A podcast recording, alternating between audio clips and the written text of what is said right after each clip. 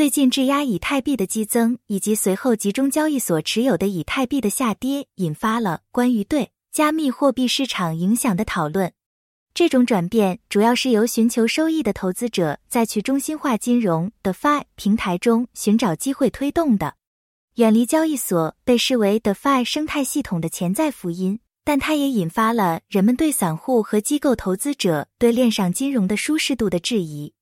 质押以太币涉及锁定加密货币，以保护以太坊区块链，同时获得适度的年度奖励。直到四月中旬，Shapela 升级之前，无法提取质押的以太币，这让许多潜在的质押者望而却步。然而，在升级允许提现后，质押以太币的存款大幅增加。Lido、Rocket Pool 和 Frax 等流动质押协议是这一趋势的主要受益者。Nansen 的数据显示，投资者质押的以太币数量已达到近四百四十亿美元，超过了 Coinbase 和 Binance 等中心化交易所的持有量。与此同时，自四月份以来，交易所持有的以太币一直在减少。由于 Coinbase 和 Binance 面临的监管挑战，这一趋势在本月加速。离开交易所的以太币的确切目的地很难追踪。但分析师推测，其中大部分已被转移到 DeFi 平台上。质押以太币从交易所转移到 DeFi 平台，有可能使新兴的 DeFi 生态系统受益。然而，这种影响的程度将取决于散户和机构投资者是否对链上金融足够满意。自从启用质押提款以来，像 CBETH 这样的流动性质押代币的锁定总价值已经下降。这表明投资者可能正在探索替代的托管和交易解决方案。